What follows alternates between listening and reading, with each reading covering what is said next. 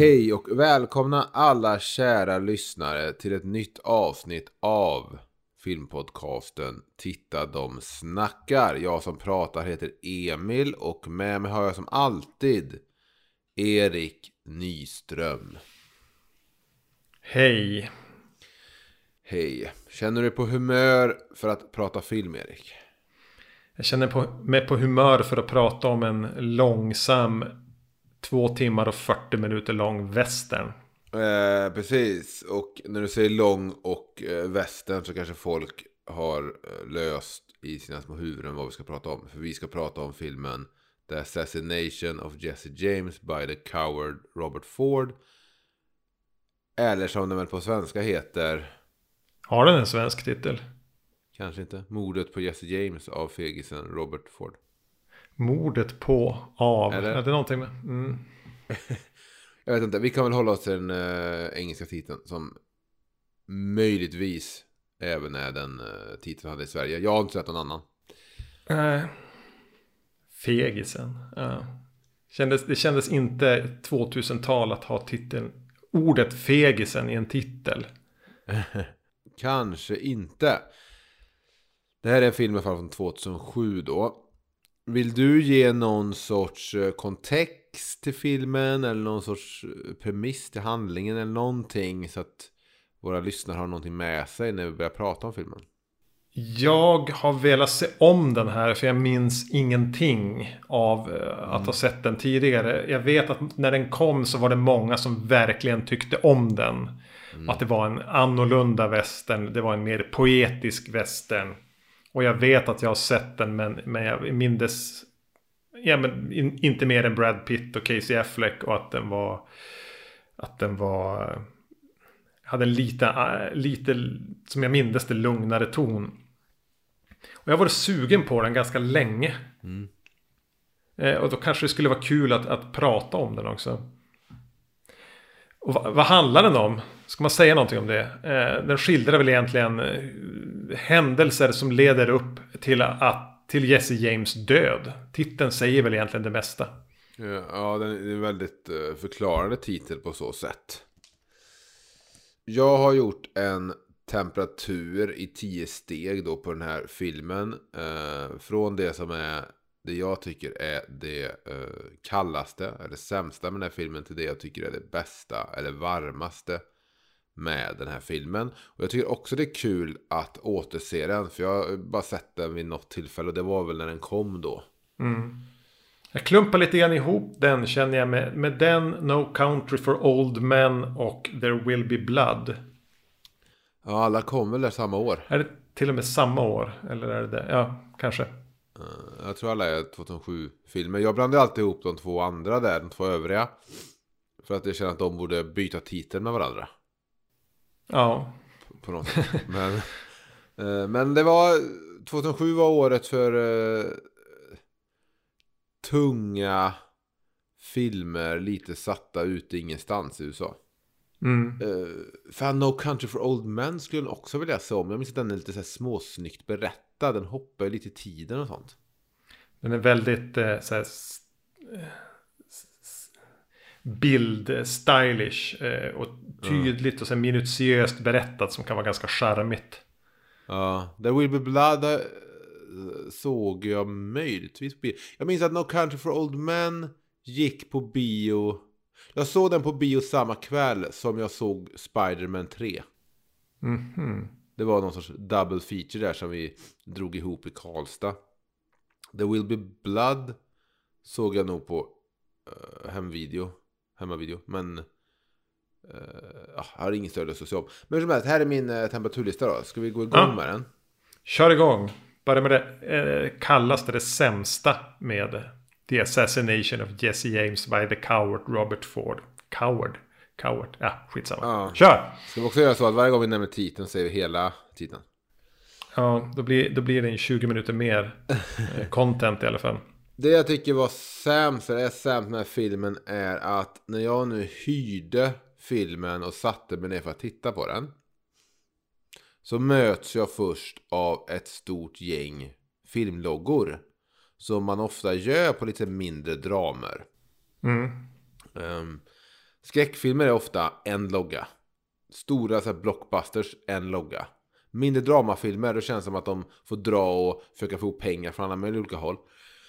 Och det tråkiga här bara är att det hade bara varit den där eh, moderna flashiga Warner Brothers-loggan så hade det varit över väldigt fort och jag hade varit inne i filmen. Men nu när det kommer så här om det är fyra eller fem stycken loggor. Eh, Brad Pitts produktionsbolag, Ridley Scotts produktionsbolag, Warner Brothers och sen någon mer, kanske till och med en till. Och de är inte satta eller gjorda för att passa ihop med filmen och den här någon sorts västernestetik. Gör att jag får en väldigt dålig prestation. Eller i, gör att jag får en väldigt dålig introduktion till filmen. Ofta brukar ju först loggarna komma i början och sen kommer det någon slags förtexter och då brukar de komma igen fast då mer integrerade i samma typsnitt och sådär så att man inte tänker på det.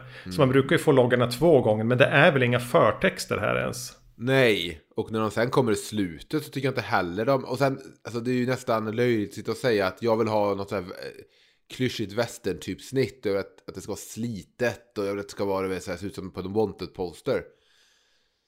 Men när... När F-texterna kommer och så här splashat upp stort i bilden så tycker jag så här, aha. Det här är eh, lite enklare och fulare än vad alla posters till filmen och sånt fått mig att tro om den här filmen. Att den ska vara så jävla stilig. Men det har inte riktigt följt med till eftertexterna. Men som helst, det är min det kallaste filmen i alla fall. Att när jag sätter mig för att se filmen så får jag... Så kan jag inte direkt komma in i någon westernkänsla. Utan jag får först se massor av de här fi- moderna filmloggarna.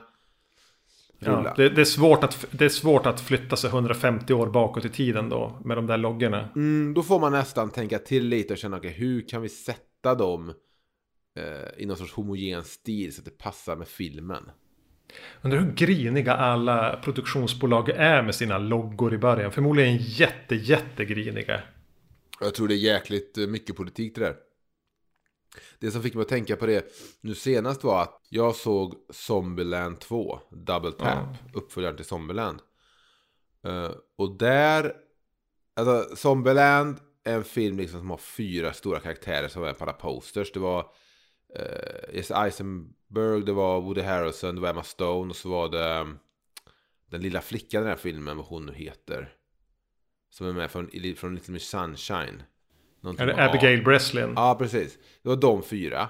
Och sen tio år senare så gör de en uppföljare. Och då får tre av de namnen vara med innan titeln. Men hennes namn som du just sa. Ja. Hon kommer efter för att hon inte då har samma stjärnstatus. Och kan väl inte riktigt snacka till sig att få stå innan, innan titeln. Och då känner jag att där borde kanske ändå filmbolaget och filmskaparna och eh, de övriga stjärnorna i filmen då. Kanske ändå säga att okej, men alla vi fyra ska ändå stå innan titeln. Exakt. Eller så står vi allihop efter titeln då. Ja, Att, att på något sätt vara, vara beredd att ge upp lite för, för helhetsintrycket. Att det blir ändå bättre, det blir snyggare. Och det här borde filmbolagen ha gjort med sina loggor då i, i Jesse James-filmen. Nu sa jag inte hela titeln, jag kommer inte orka göra det. precis. De kunde ju i något av alla sådana här äh, i sina konferenser eller någon sorts videokonferens så kunde väl de kommit överens om att ah, ja, men låt filmskaparna göra någonting så att våra loggor är ungefär samma stil och passar ihop med filmen. Så man inte bara möts av alla de här olika intrycken men som alla känns eh, nutid. Det var det kallaste med filmen The Assassination of Jesse James by the Coward Robert Ford. Jag ska erkänna att det har varit lite knepigt för mig att, att hitta så supersvag, svala grejer med filmen.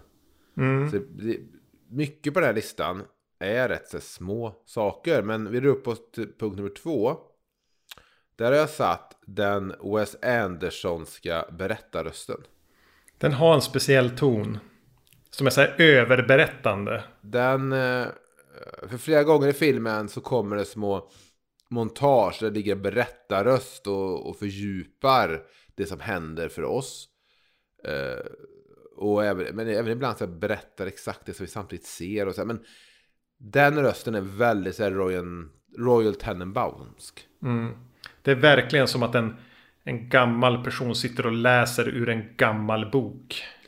Ja, och jag tycker att det är så gjort på ett sätt så att det känns så stilistiskt och inte bara dramatiskt och tungt. Utan det gör för mig att jag börjar, börjar fundera på, men eh, filmen som är så lågmäld och så tung och dramatisk. eh, jag kan inte lita på att, att det är filmen längre när de här, när de här berättarröstpartierna kommer. Är det oftast när de kommer in som den, den får lite eh, vaselin på linsen också? Eller någonting händer med... med, med... Ja, vi kommer komma till det. Men precis, de Ja. ändrar foto lite ofta. Eh, look. Det ser ut som att det är fotat med en gammal hålkamera typ. Mm. Alltså berättarröster, det är ju så... Dels så är det väldigt enkelt att vara kritisk mot dem. För de är ofta, det är sällan de tillför så mycket i filmer. Eh, och det är väl lite grann så här också att... Tänker du att man, tänker du att man hade kunnat göra den på något annat sätt? Ja, Eh, och- ja, för att det är just att det är just den rösten som känns så Wes Anderson och det blir så stilistiskt skrivet och det är så... eh, Ja, men det är skrivet på ett väldigt, väldigt... eh, Jag säga indiefilm-stilistiskt sätt kan jag känna. Jag Mm. hade nog satt Casey Afflecks karaktär, att han återberättar och berättar Mm. om Jesse James eftersom han har haft Jesse James som en stor idol under sin uppväxt. Och alltid att han känner till alla de här detaljerna och att han, att det är han efter Jesse James död som kanske berättar, pratar nästan som att han pratar med en journalist eller någonting, lite likt eh, Vampyrs bekännelse kanske. Att jag satt och tänkte på att antingen skulle det vara Jesse James fru eller hans storebror som, som återberättare. För det är karaktärer som får en liten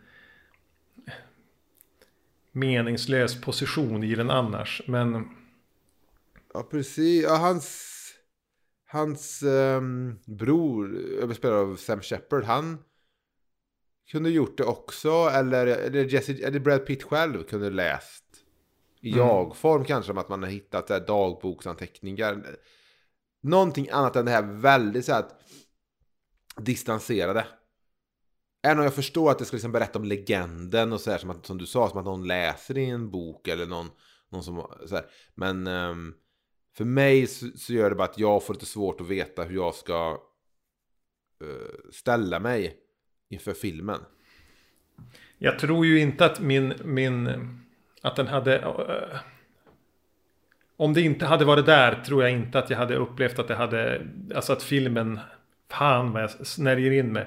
Det, lyfter, det, det tillför egentligen ingenting. Jag stör mig inte på det. Men, men eh, jag hade klarat mig precis lika bra utan det. Jag tror aldrig jag hade kunnat tänka mig att sakna, att det saknas någonting. Att Det, det är- blir lite som garnityr. Ja. Okej, vi går upp till punkt nummer tre och det är fortfarande kallt. Här är det svårt att placera någonting så jag, jag eh, lämnar faktiskt filmen lite här om jag pratar om förutsättningarna som finns när jag ska sätta mig och titta på den. Är att jag tycker inte om westernfilmer. Jag, jag trodde att det skulle vara det kallaste med den. Ja, jag gillar inte westernfilmer, jag gillar inte filmer som utspelar sig i Australien, jag gillar inte filmer som utspelar sig i Indien. Jag gillar inte filmer som utspelar sig i de här äh, steppliknande äh, landskapen. Får inte vara för dammigt eller? Nej, det får inte, ja, precis, det får inte vara för liksom orange, dammigt, kargt, hästar som rider. Det finns inga vattentoaletter. Folk kommer in i, i här, nästan öde städer med två revolver hängande och vill veta var salonen ligger. Jag, The propos Proposition måste ju vara din mardrömsfilm då.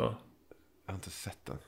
Med, med Guy Pearce, han heter han, John Hillcoat. Det är ju typ en australiensisk western. Mycket flugor och damm och... Så då vill jag ändå säga också att det var ju det jag hade med mig nu ska jag sätta mig, på, sätta mig och se den här filmen. Men jag tycker inte den här fa- filmen faller riktigt in i det. För att den är någonting lite annat än en western på det sättet. Den är ju väldigt odammig, bara det. Den är ju snö, mer snö än damm. Ja, det är mycket snö och skog och så istället. Men jag, jag började sätta på på Netflix en kväll um, Sam Raimis westernfilm. The Quick and Ja. the Dead. Jag har den på min lista där. Jag, tänkte, jag har aldrig sett den. Jag tänkte att jag ska försöka komma ihåg att se den. Men... Ja, ja, för Äh, den, aj. den startar ju typ att Sharon Stone kommer in i en stad. Om man, om man du vet, och hon kommer alltid tyst. Folk bara står och stirrar på henne. Det finns en saloon. Eh, hon eh, rider in med sin häst. Hon hoppar av hästen.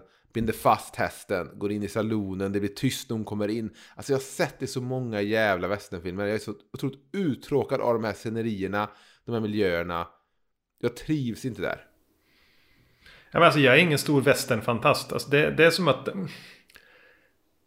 Det är det här my, alltså att det, det, det är något mytiskt över västern som man på något sätt förväntas kunna bara koppla upp sig själv mot. Jag vet inte om de många som gillar västernfilmer antingen har nostalgiska minnen av att de lekte cowboys och indianer när de var små. Eller att de på något helt annat sätt är mottagliga för den här ursprungliga mytosen om att erövra ett land eller att den ensamma mannen med sin häst och på vidderna. Men det känns ju så otroligt amerikanskt också. Jag, jag är inte amerikan.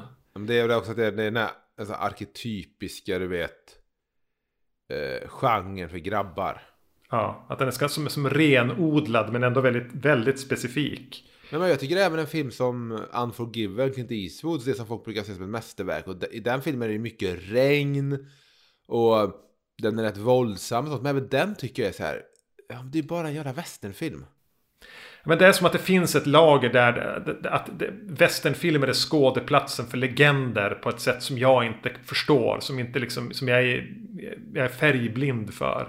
Att det finns de här stora berättelserna. Som berättar allt om, om, om mänskligheten eh, genom någon slags legender. Men att jag, jag, jag kan inte se de färgerna. Eh, att jag är lite blind för dem. Men samtidigt så är då tycker jag om en del westernfilmer men jag älskar ju ingen westernfilm. Och jag vill ändå säga då att den här filmen så mötte jag inte på det motståndet i mig som jag gjorde med The Quick and the Dead eller som jag hade gjort med någon av de här Clint Eastwood eh, spaghetti western-filmerna. Mm. Så det är ett bra betyg. Det här ser jag mer, är för mer för mig ett, ett drama. Ja. Där Jo, nej, jag tycker inte heller att det känns som en western egentligen. Nej. Uh, så det var min punkt nummer tre bara. Att jag satte mig där när filmloggarna började snurra och kände att jag gillar inte västern. Varför sitter jag här för? Det är på något sätt Eriks fel. Mm. Det är mycket som är det. Eh, punkt nummer fyra då. Det är fortfarande kallt men det börjar bli mildare och börjar röra sig upp för den här eh, temperaturlistan. Man kanske är beredd att förlåta det här ändå. Ja, här har jag ju satt... Eh, hade filmbolaget rätt? Frågetecken. För att första klippningen av den här filmen var tror jag fyra timmar. Och filmbolaget då tydligen eh, hamnade lite i konflikt med regissören och så. För de tyckte att klipp ner filmen, klipp ner filmen, få in mer action i filmen. Och, och då sitter jag och tänker när jag ser den här filmen. Hade den här filmen kunnat klippts eller berättat ändå på ett, på ett sätt så att den hade fått mera punch i dramat. Alltså, de har ju inte alltid fel, filmbolagen, när de säger åt regissören att, att klippa ner. Nej, jag tror att många, många filmer vi hamnar framför har räddats av att det suttit eh, folk från filmbolaget och styrt upp eller låst ut en regissör från klipprummet. Mm. Men jag tänker bara för att jag ser den här filmen så tycker jag, jag tycker den är bra. Men det är ett väldigt självvalt lågoktanigt drama. Och det nästan förutsätter att när jag sätter på filmen, även om vi har de här små, eh, den här berättarrösten som ligger och pratar om legender om Jesse James och allting. Jag, jag tittar ändå och inte riktigt känner av det, alltså det, filmen känns lite så här odynamisk i att den bara lunkar på. Och jag undrar om kanske att kunde man puncha till vissa delar av filmen för att få mig att sitta i soffan och vara mer orolig, känna mer spänning, känna mer adrenalin. Alltså jag tror ju att, att det finns ju sådana små trådar som skulle gå att klippa bort i den eh, för att få till en punch i vad den verkligen vill berätta. Det titeln heter och, och mm. liksom Robert Fords resa och Brad Pitts eller ja, Jesse James resa. Det är ju de här två som eh, blir osams. Någon, någon är typ att ragga på hans styvmamma och de mm. två eh, som hör till hans band. Att vi får följa dem onödigt länge. Alltså det har ju egentligen ingenting med varken Robert Ford eller Jesse James att göra. Att det, det hade att ju gått... blir mer så att filmen blir mer fri, episk. Ja. Sådär att... Uh, hade man kunnat lägga lite av den tiden på att bygga upp Jesse James-karaktären eller Robert Ford-karaktären ännu mer och konflikten däremellan. Måste vi liksom hänga runt med Jeremy Renner av någon anledning? Ja, men jag tror att det är det som... Att, att, ja, man kan klippa bort det för att få ök, en ökad punch i, i, i Ford James-dynamiken. Men då tror jag det skulle gå förlorat lite grann av den här... Som jag ändå tycker är lite behaglig. Det här behagligt episka. Eh, lunket. Lunket som jag tror är det som är skönt att ha med sig. Det får man tack vare de scenerna. Tar du bort dem så ja, du, du får en helt annan film. Och jag vet inte om den skulle vara bättre totalt sett. Men det är ju, det är ju någonstans frestande att göra det. Jag vet att Magnus då som jag har eh, Vacancy-podden med. Han har pratat om eh, första säsongen av eh, True Detective. Mm. Att han skulle vilja klippa ner den till en så här 2.20 eh, thriller. Alltså en verkligen så här mm. Morgan Freeman-thriller. Och det skulle nog gå. Men det skulle beröva den med det, med det enda som ger den existensberättigande. Som jag tycker är det här dystra. Titta ut över ett fält och se någon fabrik i bakgrunden. Och man, man är hela tiden bara beredd att ge upp. Det är det jag tycker är poängen med, med första säsongen av True Detective. Ja, att själva, själva mordmysteriet om seriemördargåtan när den har lösts är ju otroligt banal. Men det, det är väl bara med den här filmen att jag sitter och tittar på den lite så distanserat som jag känner att berättarrösten är.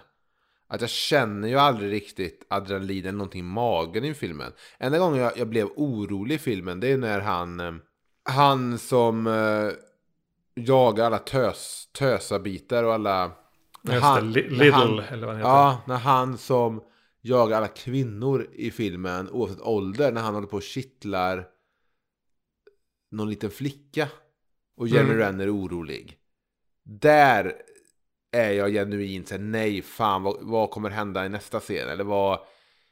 Eh, men annars är vare sig de så här riktar pickadoller mot varandra eller de rider iväg med Jesse James och man, man ska vara orolig för vad eh, för deras skull och sådär så känner jag inte så jättemycket. Ja, den har ju en distans. Du tittar ju på den genom ett tjockt glas. Eh, men ja. det är väl också lite av, alltså det är som att se, titta tillbaka i tiden eller någonting den vill åstadkomma. Jag vet inte. Eh, så jag tror ju att den är ute efter den känslan. Den vill inte ha att du ska adrenalinet, det här nagelbitande. Det är den inte ute efter. Nej, och då kan jag förstå att Warner Brothers sitter där och känner, ska vi inte få lite mer nagelbitande i filmen? Så att folk verkligen vill gå och se den på bio och sen säga till sina kompisar att fan ni borde gå och se den här filmen. Jag blir lite sugen nu på att se en fyra timmars klippning av den. Jag vill vad de ska rida på snötäckta eh, jag läste, jag läste någon, någon säga det att fan jag, vill se, jag vill se den där ursprungsklippningen för det var ju den som ledde till att Brad Pitt vann några så här eh, priser på filmfestivaler och sånt för sitt skådespel och sådär. Mm. Så eh, visst fan, lägg upp den på Netflix. Eller lägg upp den i två delar eller gör den så här. Det är klart jag hade kunnat tänka mig att se den eh, också. Eh, det, det, det, det, pratas ju om en karaktär, de säger Jim Cummins hela tiden. Som verkar vara en del i, i, i ja, men hans banditgäng. Men vi får aldrig träffa den där Jim Cummins. Men han nämns ganska ofta som att han är en viktig person. Och att kanske Jim Cummins och någon av de andra har pratat ihop sig om att ange Jesse James och kunna komma åt någon hittelön. Eller det är ju lite det den handlar om, paranoian Ja. där och vara Jesse James. Eh, och att behöva samarbeta med banditer men veta att man inte riktigt kan lita på dem. Nej, men jag, jag såg då framför mig den här filmen Der Untergang där Adolf Hitler blir paranoid i slutet och, och galen i sin bunker. Att jag var så här, men ska man inte, ska man inte vrida åt Jesse James galenskap lite mer istället för att låta en berättarröst ligga och, och i sakta mak berätta om det? Ja, jo, men det, och då kanske det hade behövt en timme till. Ja. Och då hade du fått ta veta vem Jim lite- Cummins ta bort, var. Och, Ta bort lite av sidohistorien. ja. Eller bara göra det till en extremt episk berättelse om hela det här banditgänget. Brorsan försvinner ju också helt och hållet ur, ur berättelsen. Ja, och det, är så att jag tänkte, och det där är nog ett resultat av, um, av klippningen. Ja, man har inte Sam Shepard i en sådär liten roll. Nej, och jag minns att James Cameron en gång sa att sättet att klippa ner en film är inte att, att trimma lite här och där. Det är att klippa bort hela, ja, hela sidohistorier eller hela partier från filmer. Ja, det är nog svårt. Och det är svårt att göra det utan att lämna något litet spår av det. Ja, precis. Men det är väl så han har jobbat när han, när han klippte ner Aliens och allt sådär. Eh, Och det har kanske blivit så här också att så här, ja, okej, vi kan inte liksom trimma ner den, men då får vi klippa bort hela scenen där Sam Shepard och Jesse James säger hejdå till varandra för sista gången. Mm. Eller sådär. Eh, punkt nummer fem, någon sorts mitten, någon sorts bonus eller jokerplats eller hur man nu vill se det. Här har jag satt en punkt för din skull. För det finns en musiker som heter Nick Cave som har gjort musiken till den här filmen ihop med eh, Warren Ellis. Och Ja. Nick Cave förekommer även i filmen i en Mm. scen mot slutet.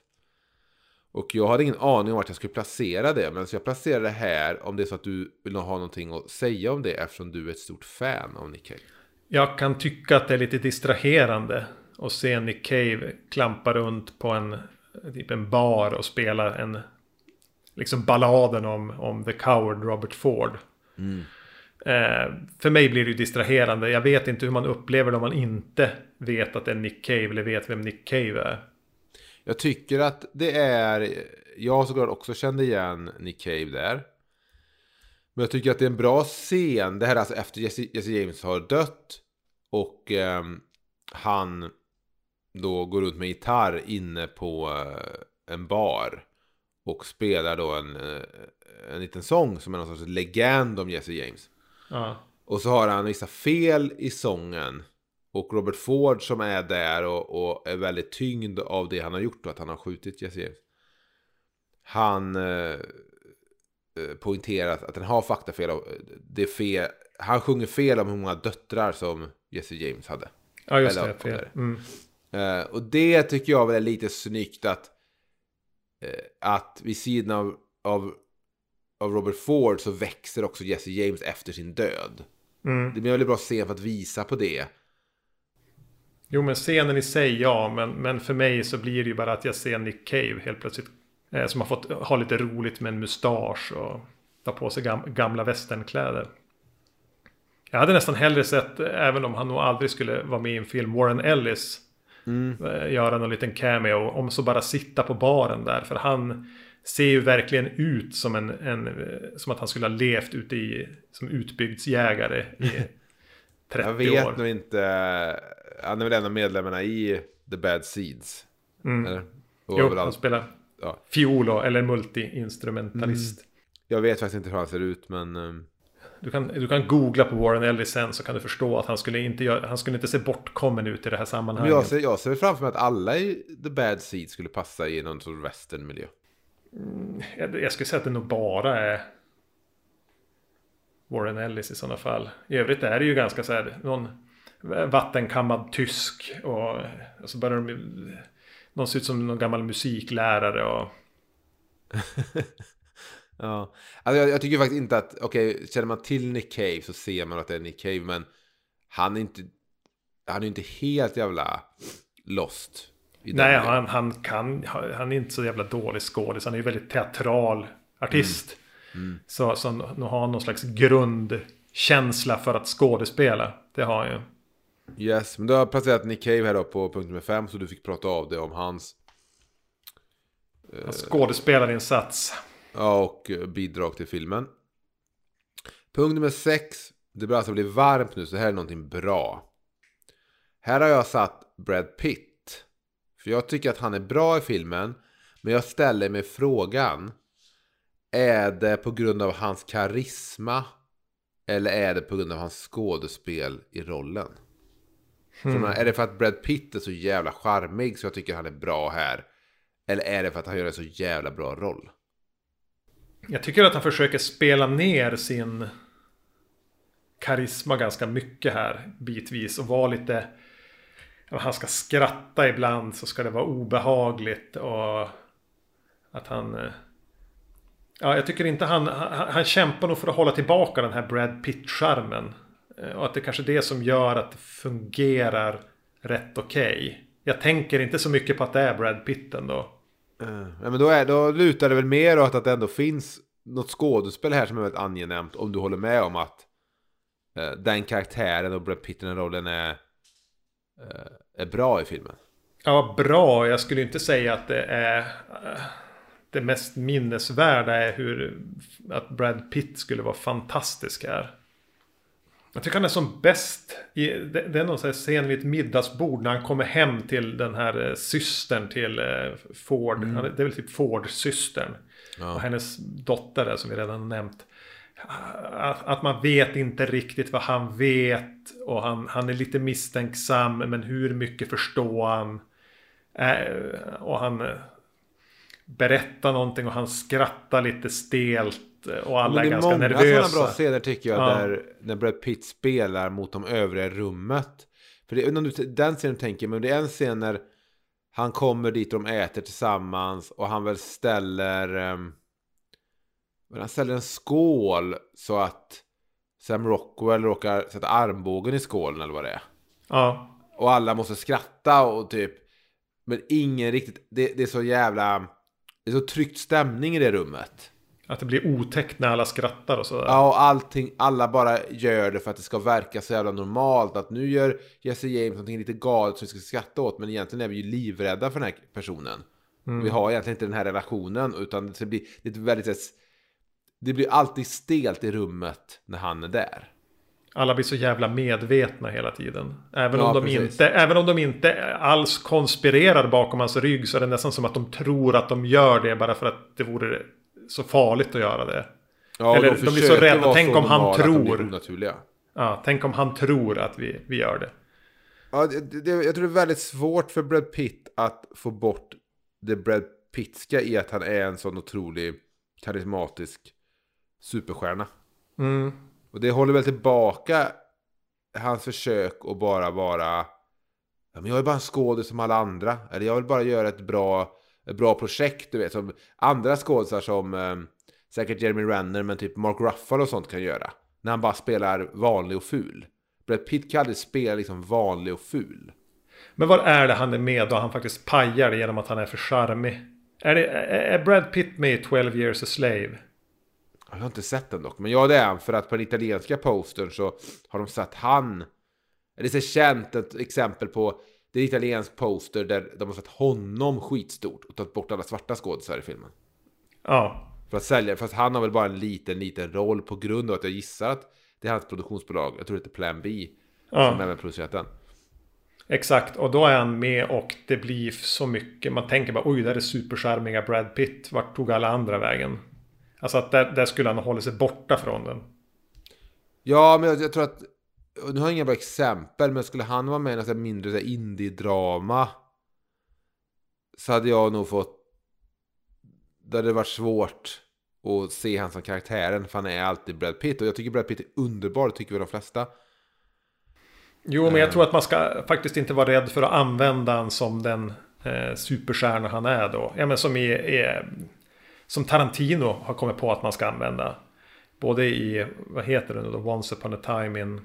Hollywood och Hollywood. Inglourious Basterds. Ja, där, där tänker jag att han använder Brad Pitt helt rätt.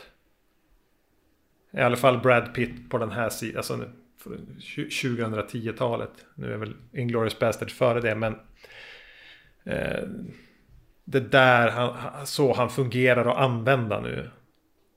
Om vi då lämnar Brad Pitt på punkt nummer 6 och så går vi upp till punkt nummer 7. Uh, eh, en punkt som fortfarande berör Brad Pitt. Men här har jag satt Jesse James dödsscen. För att det är den scenen i filmen som jag mindes. Det är det enda jag mindes från den här filmen. Det är att men någon gång är det ju Brad Pitt går upp och dammar av en tavla. Mm. Och det bygger ju på verkligheten i hur Jesse James dog. Det är en scen som kan bli väldigt löjlig för att det är svårt att förstå varför Jesse James går upp och rättar till den där tavlan.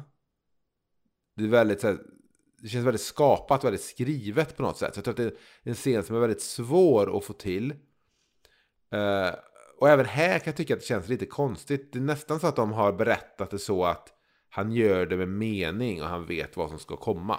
Någonstans så ger han upp ja. av någon anledning. Och jag, ja. Det är sagt en väldigt, väldigt minnesvärd scen, en ikonisk scen från den här filmen. Och jag tycker också när väl det där skottet fyras av och han träffas. Ja. Så dör han jävligt realistiskt.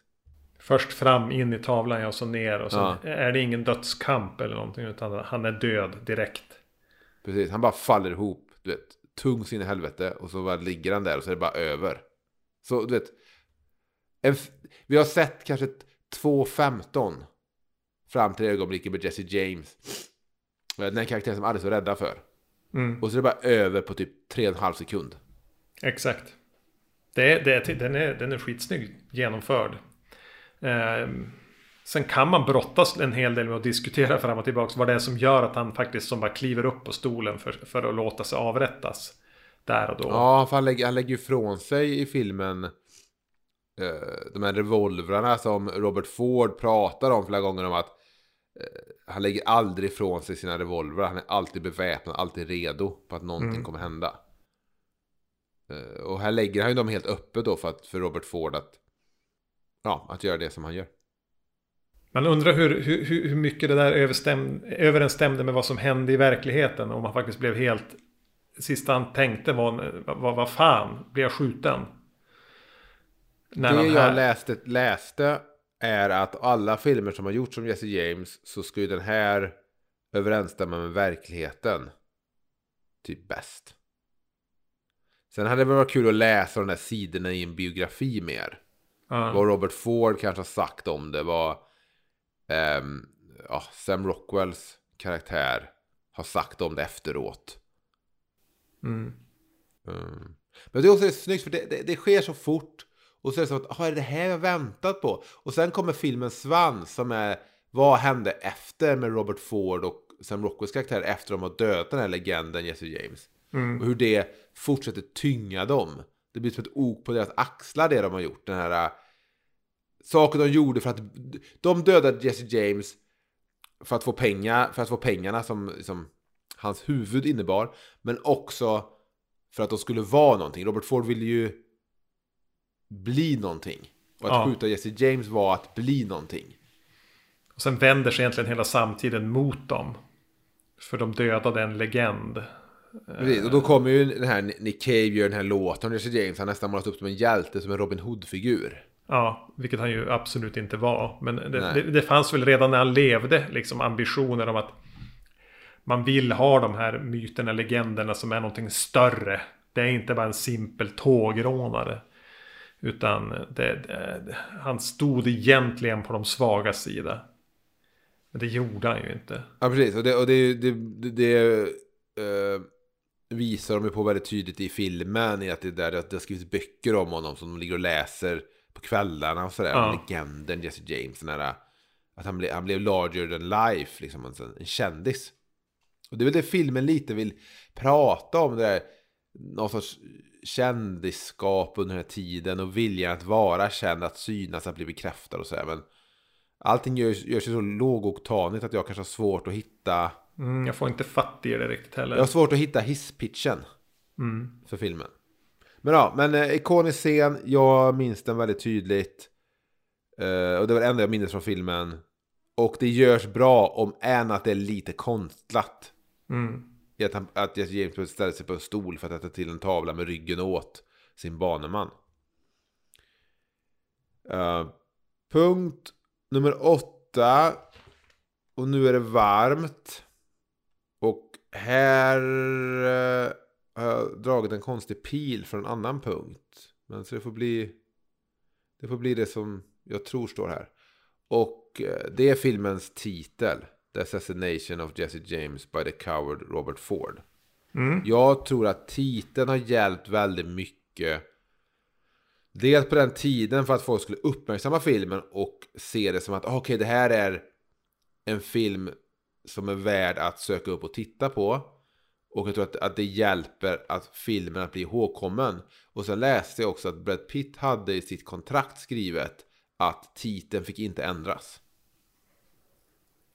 Han älskade titeln så. Ja, men det minns man ju när den kom. Att det var någonting. Den stack ut med sin så här, ovanligt beskrivande ti alltså, titeln här. Att det hade man inte hört så ofta. Eh, och att just den eh, längden på den. Alltså, det är en sak att ta sig igenom att, att säga titeln. När, när många filmer nu ska vara Avengers, Age of Ultron eller Top Gun 2. Nej, inte fan vet jag. Men att man faktiskt låter nästan titeln bli en liten, ett litet poem i sig. Ja, och eh, filmen bygger på en bok som har den titeln. Så jag tycker bara det är lite rock'n'roll av eh, Brad Pitt att kräva att, och, och även förstå att filmbolaget, när filmbolaget sitter där och försöker korta ner filmen och göra den mer actionfylld, så kommer de också vilja ändra titeln. Mm. Så det är lika Jesse att jag skriver in det här att ingen rör titeln. Men, ja, men det är så här, samma som den här um, uh, Lemony Snickets A Series of Unfortunate Events, eller vad den hette med Meryl Streep och Jim Carrey. Ja, Det är, så här, det är snyggt på de här långa, lite konstruerade titlarna som har två, tre ord för mycket i sig. Jag själv jag är ett superfan av det och eh, här sagt, jag tror det, det har bidragit till att filmen ses på eh, så som den görs. Att det ändå är så här, men det är ändå en lite speciell film. alltså, att den köper man sig automatiskt lite cred om man ska göra en film. Om man kommer på en snygg och lite komplicerad titel som inte nödvändigtvis speglar filmen. Helt klart. Jag tror att vare sig man, man går på det här spåret och gör någonting lite långt och väldigt utskrivet till titeln eller att man går på, du vet, som ehm, Drive. Som är uh, filmen med Ryan Gosling. Ja, eh, som bara är så här, har en kort, så här, stöddigt kort titel. Båda de hållen kan man gå, men jag tror båda ger lite samma cred för de som samlar på eh, 4K UHD-filmer. The Curious Case of Benjamin Button. Ja, där är det samma typ av titel. Ja. Eh, Men ja, det var min punkt nummer åtta, bara titeln. Jag tycker att eh, det är en snygg titel och det är en titel som faktiskt bidrar någonting till att hålla filmen vid liv. Mm. Ja, men jag tycker det coola är det, det, just att den är så jävla beskrivande. Den, den säger precis vad som ska hända. Det är någonting lite så här autistiskt med det som jag kan tycka är charmigt. Ja, och på något sätt så borde man väl gilla kanske den här väldigt beskrivande berättarrösten då kanske om man gillar titeln. För det låter ju som någonting som den berättarrösten skulle säga. Mm. Eh, punkt nummer nio. Den näst varmaste med filmen. Och här sätter jag någonting. Det känns lite som att eh, jag gör som alla andra. Men det många pratar om med den här filmen är ju Roger Deakins foto. Så jag har satt filmens foto här. Men främst eh, två saker kring fotot. Dels det som du har nämnt om det här. Um, eh, de här s- sekvenserna i filmen som har den här hålkamera-looken där Ja. kanterna blurras bort och det är snyggt. Jag kan nästan önska att hela filmen skulle kunna vara filmad som att det såg ut som gamla jävla så här 1800-talsfoton. någon har hittat i någon sån här sepia-ton. Så vad hette de? View, alltså sådana här du tittade in i och kunde se några bilder sammanfogade. Alltså nästan tidiga små mi- mini-bios som säkert fanns på den här tiden. Där du som kunde trycka fram olika en Ja, jag, bilder. tänkte, jag trodde att du tänkte på de här viewfinders som fanns på typ så här 80-talet.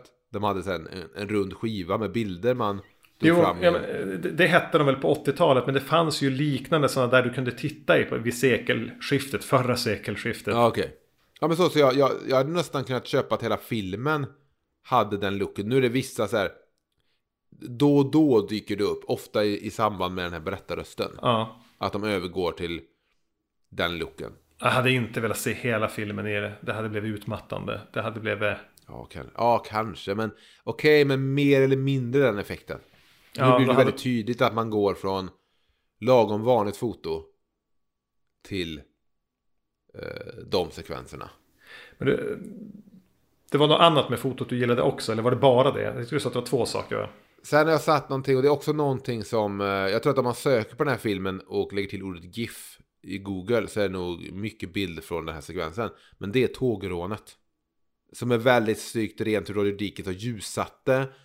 Och det, i början de står och väntar på tåget och har klätt sig lite kukus Klanigt med vita lakan över ansiktena så ingen ska känna igen dem för de ska råna det tåget. Uh, och då är de bara, blir det som, då, Brad Pitt blir som bara silhuett när tåget kommer med sin starka, starka lampa. Och de står och gömmer sig i skogen.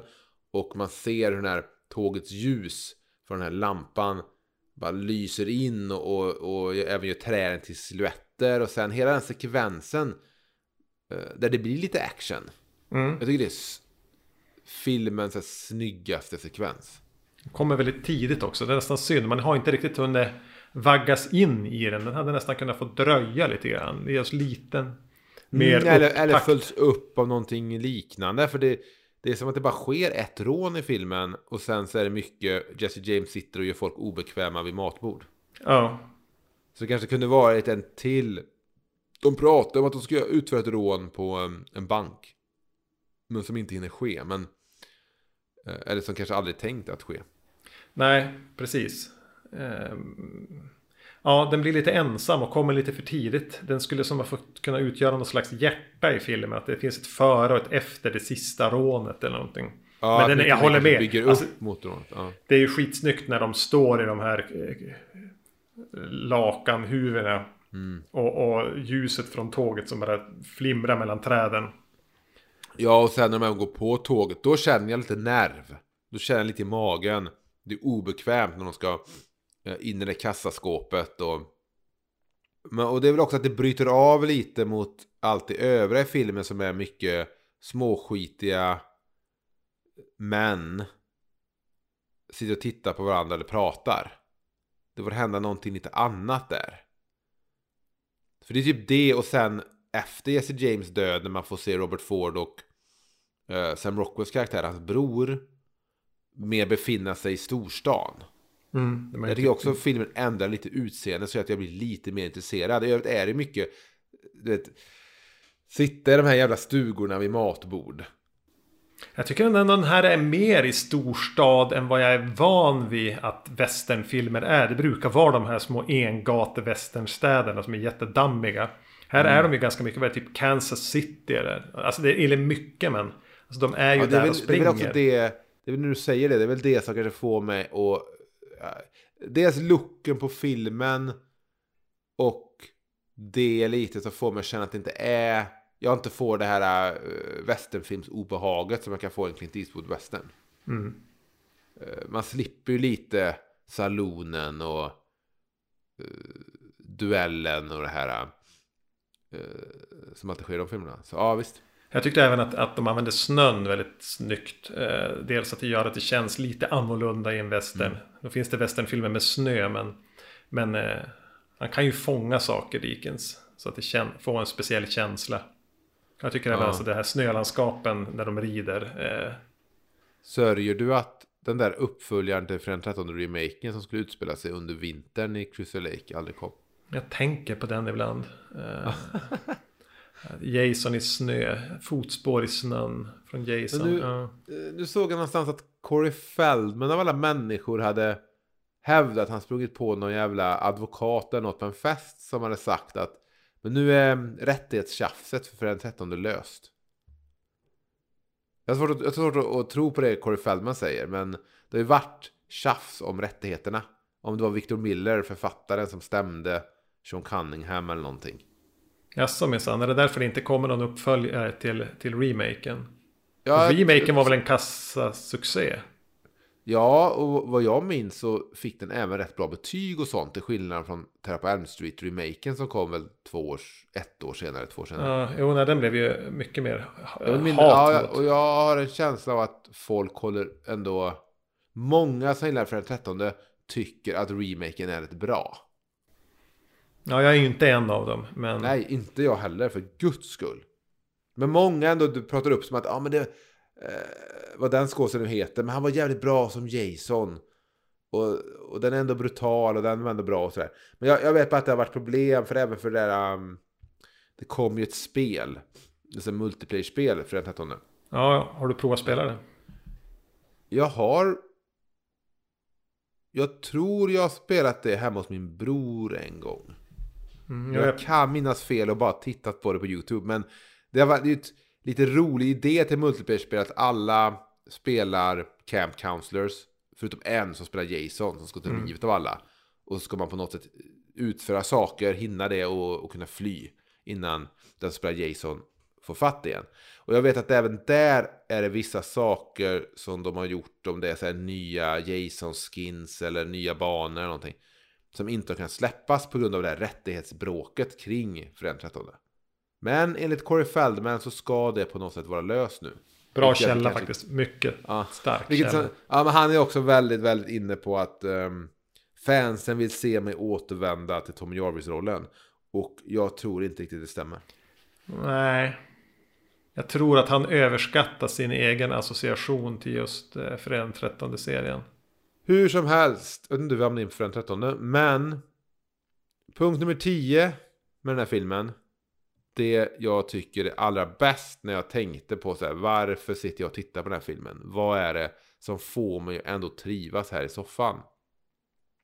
Det är det här porträttet av Jesse James som närmast ett övernaturligt väsen. En myt, mytos en legendskapandet. Det här är till och med de som eh, jobbar med honom på, på det tågrån och liknande. Att även de som har sovit ute i en skog med honom och planerat rån och sånt. Inte ens de kan vara säkra på riktigt vad han är och även de känner obehagen från honom. Han är alltid i den här filmen mer än en människa. Ja, det, nästan alla karaktärer viskar ju om det. Det är någon som söker upp Robert Ford när han jobbar i den här eh, typ, dagligvarubutiken. Och, mm. och, och, när han ju egentligen har då eh, har ett hemligt uppdrag och säger typ ja men han kommer att veta att vi har pratats vid. Jag vet inte hur han får veta på mm. allting men han får det. Det är flera som säger sådana där saker. Som Precis, får... och varje gång han dyker upp och folk vet om att okej okay, han kommer som någon sorts eh, som liman här för att hämta mig. Jag ska dö nu. När Jesse ja. James kommer och rider hem och knackar på mig så kommer jag dö. Men man, man tar aldrig chansen att skjuta först. För det är som att det, det är ingen idé. Man bara rider med honom ut i mörkret och när som helst så kommer han få en kula i ryggen. Mm. Och sen så, här, så eh, det tycker jag ändå är, så de lyckas ändå få till det där obeha obehaget kring att uh, han liksom, han går inte att stoppa. Han är som så här, jag får liksom samma känsla som jag får liksom när de pratar om T-1000 i Terminator 2. Han är bara som något så här ostoppbart väsen, du vet, som inte har några svagheter. Som det är ingen idé att ens försöka skjuta först, för att det går liksom inte med Just Man får bara, man får bara ta sin egen död när han väl kommer. Och någonstans vill filmen ändå säga att han, var, han, han kanske inte hade den här kollen. Utan att det var våran, det, den, det är våran uppfattning av Jesse James som är så både våran som tittare men, mm. och även alla som stöter på honom i, i filmen tror ju att han alltid är stegen före. När det nog förmodligen ändå var så att han mest bara hade tur. Och var Ja, och- lite, och- lite över medel i att vara slipad eh, Ja, och berättarrösten pratade också om att han var paranoid och han... eh, Och allt det här. Så att, eh, så att det var mer mot slutet Adolf Hitler i bunkern. Ja, Och man får även se han få så utbrott och, och man märker att han är liksom eh, ja, men rädd och paranoid. Men det är ändå det är en scen när han, han som är lite dum i gänget. mm, Som bor ensam och inte, får, inte liksom hittar en kvinna. Eller inte vågar fråga en kvinna om att gifta sig med honom och sådär. Han bor ensam så här, i något, hus. Det är så sorgligt när Jesse James kommer till honom, du vet. Och han vet om att han kommer dö. ja. Och man känner bara nej. Alltså, alla andra är typ as i den här filmen. Han känns ju är nästan svagbegåvad. Ja. Ja, precis. Svagbegåvad och... eh, det tycker jag är en väldigt fin scen när de bara pratar där. Samtidigt som båda vet om att... Och sen kommer vi lämna det här huset. Vi kommer rida iväg tillsammans och så kommer jag skjuta dig. Tycker du det var onödigt att vi återvände till när man fick se han göra det? För man får bara se dem rida iväg. Vi kan väl rida in Ja, till det stan, hade jag bjuder på nej. middag. Det hade räckt. Det var väl eh, säkert Warner Brothers som sa men fan klipp in så vi får höra lite mer eh, skottljud i filmen. Ja, ja det är synd. Alltså, att det fick vara kvar. Så det tycker jag var det eh, varmaste med den här filmen. Ändå det obehaget kring den här legenden. Men du, du, ingenstans på de här tio punkterna får Os Oscar-vinnaren Casey Affleck vara med. Eh, Jag hade honom på lite olika platser eh, under arbetets gång med temperaturen. Men ett, jag har ett inneboende ointresse av honom som skådis. Sen tycker jag att han är bra i rollen som ehm, eh, den nervösa unga Robert Ford som, som vill synas, som vill vara något, som vill få bekräftelse från Jesse James. Men jag känner också att han spelar rollen exakt så jag skulle sett om jag läste manuset. Jag tycker alltid, jag kan alltid bli lite imponerad av Casey Affleck för han... Eh, han eh, vill... Han är ganska ointresserad av att framställa sig själv i positiv dager. Alltså han plockar fram sina ganska kantiga och fula sidor hela tiden i sitt skådespel. Men å andra sidan så ser jag alltid mekaniken bakom det. Jag ser kugghjulen. Jag ser men hur det- han har tänkt scenerna. Ja, Okej, okej, okej. För, ja, för jag tänkte nog mer att...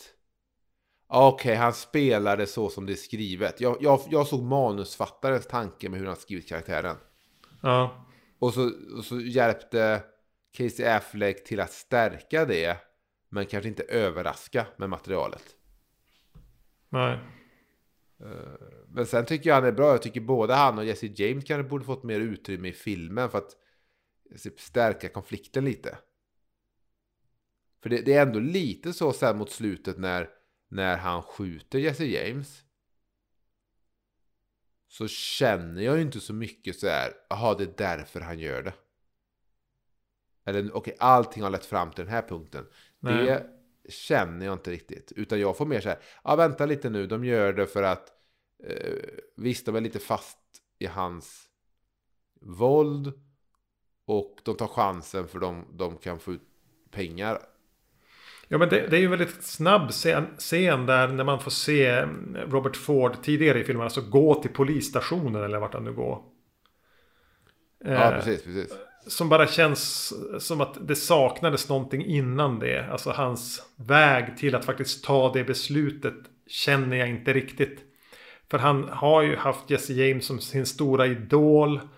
Eh, han har eh, ett ganska mångtydig relation. Är han lite förälskad i Jesse James? Eh, Hatar, vill han bli Jesse James? Är han avundsjuk på Jesse James? Vad är, vad är relationen? Det finns mycket där eh, att fundera på. Eh, och sen blir han ju förnedrad av honom vid flera tillfällen. Men sen upplyft igen. Och att jag tänker att någonstans där så går han över en gräns när han bara vill utplåna legenden. För den har blivit utplånad för han. Han har sett mannen för mycket. Men sen köper jag aldrig, aldrig riktigt vad Jesse James som ändå är en jävligt klipsk kille, varför han eh, liksom håller, håller kvar i Casey Afflecks karaktär av alla. Ja, precis. Han, han kände att han var tvungen att, att, att skjuta den där svagbegåvade jätterädda stackaren. Men, men eh, Robert Ford här, det går bra. Men det var väl, tänker jag, någonting om att han kunde gilla att vara... Alltså han gillade att sola sig i, i Robert Fords beundran kanske. Ja, men allt sånt tycker jag nästan de kunde byggt upp ännu mer. Ja, definitivt. nästan, vet, och du snackar om en film som är då 2.40. Mm. Men jag hade nog kunnat se fler scener där deras relation blir, blir mer som um, någon sorts destruktiv kärleksrelation. Där jag förstår att ni borde inte vara tillsammans, men jag förstår varför ni båda inte kan lämna varandra. Ja. Det är nästan kan finnas... eh, eh, Ja men nästan, alltså gör det till någon sorts kärleksrelation nästan. Att det är så här, Brad Pitt behöver, eh, eller Jesse James behöver bekräftelsen. Robert Ford slits mellan att bli förnedrad men också få vara med sin hjälte och den personen som man liksom har älskat och beundrat under hela sin uppväxt. Och vilja söka den bekräftelsen. Ja, Det, det och går, äntligen hade, liksom få vara någonting inför Jesse James, du vet. Men det händer aldrig och till slut så går det över istället till att han dödar honom. nu cashar jag in istället. Ja. Det hade gått att utveckla mer. Det hade gått att göra en tydligare tråd där. Men kanske hade något gått förlorat om det hade blivit för tydligt också. Ja, men jag hade så här, det det är ett exempel där jag hade inte vågat riskera den här filmen i att sätta mig i ett klipprum och klippa om den. Nej, det känns som att, att chansen här, eller risken är ganska stor med att man bara pajar allting. Ja. Så, så det, det är så här, nej, men jag är nöjd med produkten som är här och jag skulle kunna äga den på en eh, Blu-ray. Mm. Men jag tycker inte att den är perfekt. Men däremot så är den där eh, tågscenen är värd att titta upp ibland på YouTube och bara titta på. Mm. Helt klart. Och eh, lyssna på soundtracket. Ja, det har jag gjort nu här eh, faktiskt. Eh, innan det här avsnittet finns på Spotify. Då är det Nick Cave och då den här Warren Ellis-personen. Eh, mer klassiskt filmmusikigt än vad jag kanske trodde Mm. när jag satte på filmen. Och kände okej, Nick Cave, det kommer vara något, någon gnisslig gitarr och det kommer vara kanske lite så här industriella, konstiga ljud och sådär. Men det är väldigt finstämt och här, över medel soundtrack i alla fall. Eh, Men det är inte... Jag vet inte, jag lyssnar aldrig på soundtrack så, så att jag sätter mig och lyssnar på ett soundtrack. Men jag kan tänka mig att slå på det här om jag ska sitta och skriva någonting. Det måste väl fungera. Okej, men då har vi pratat om en film som heter The Assassination of Jesse James by the Coward Robert Ford. Vart kommer du från i vanliga fall, Erik? Vanligtvis har jag en podd som heter Vacancy där jag och Magnus pratar om eh, allt som oftast om eh, skräckfilmer. Om vi ska prata om en film nästa gång, jag tänkte jag kunde ge dig faktiskt tre ehm, förslag så kan du få välja ett av dem. Mm. Okej, du ska få tre westernfilmer av mig. Oj, Okej. inte The Proposition. Nej, du kommer få välja mellan Wild Wild West med Will Smith. Som jag är lite sugen på att se om. Av samma skäl så är jag lite sugen på att se om filmen Cowboys and Aliens. Eller så kan vi se eh, The Quick and the Dead, Sam Raimis film från 95. Med Leonardo DiCaprio och Sharon Stone och Russell Crowe och Gene Hackman. Ja, men jag går på Wild Wild West. Okej, så nästa gång jag och du pratar så kommer du att prata om filmen Wild Wild West med Will Smith och Salma Hayek och Kenneth Branagh. Det är, Kenneth Bra- det är inte Kevin Klein alltså. Han är också med. Han är det också. Ja. Och den här låten då, titelspåret Wild Wild West gick ju varm på MTV när det begav sig. S- Mekaniska spindlar. Ja, och det finns en story bakom de mekaniska spindlarna, men kanske vi kan ta då. Ja. Tittar och snackar är en podcast om film. Det är med mig Emil och eh, ofta med en kille som heter Erik. Och vi finns där podcast finns. Vi finns också på Spotify nu. Så man kan lyssna där om man vill. Det kanske är enklast i dessa tider att leta sig in där. Tipsa gärna vänner och bekanta om oss eh, som gillar film. Så att den här kanske sprids lite. Det hade varit kul. Och till nästa gång då Erik så säger jag hej då. Hej då.